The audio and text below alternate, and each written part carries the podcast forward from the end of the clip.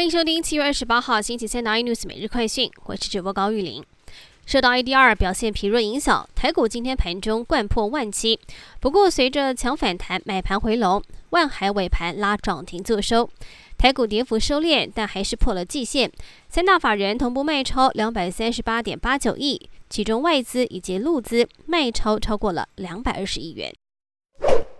航海王连日股价大跌，果然出事。今天盘中传出，高雄有2名30出头岁的年轻人，今年在航运股大有斩获，自封少年海神。2人日前买进大量长荣，总价值约60亿，但因为股价最近大跌，无力追加保证金，今天遭到兵种断头。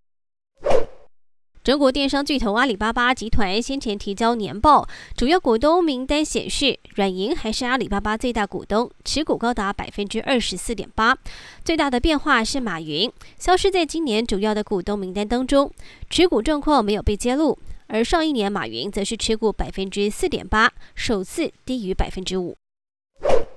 年仅19岁的台湾桌球好手林昀儒，今天在奥运8强赛当中对上斯洛维尼亚的选手，以直落4的好成绩晋级前4强，也追平了庄智渊2012年伦敦奥运的4强纪录。下场对手将是世界排名第1、号称大魔王的中国好手樊振东，让我们帮他一起加油。更多新闻内容请锁定有线电视88 MOD504 iNews 最正晚报，或上 YouTube 搜寻30 iNews。 感谢台湾最大 Podcast 公司声浪技术支持，你也可以在 Google、Apple、Spotify、KKBOX 收听最新 iNews 每日快讯。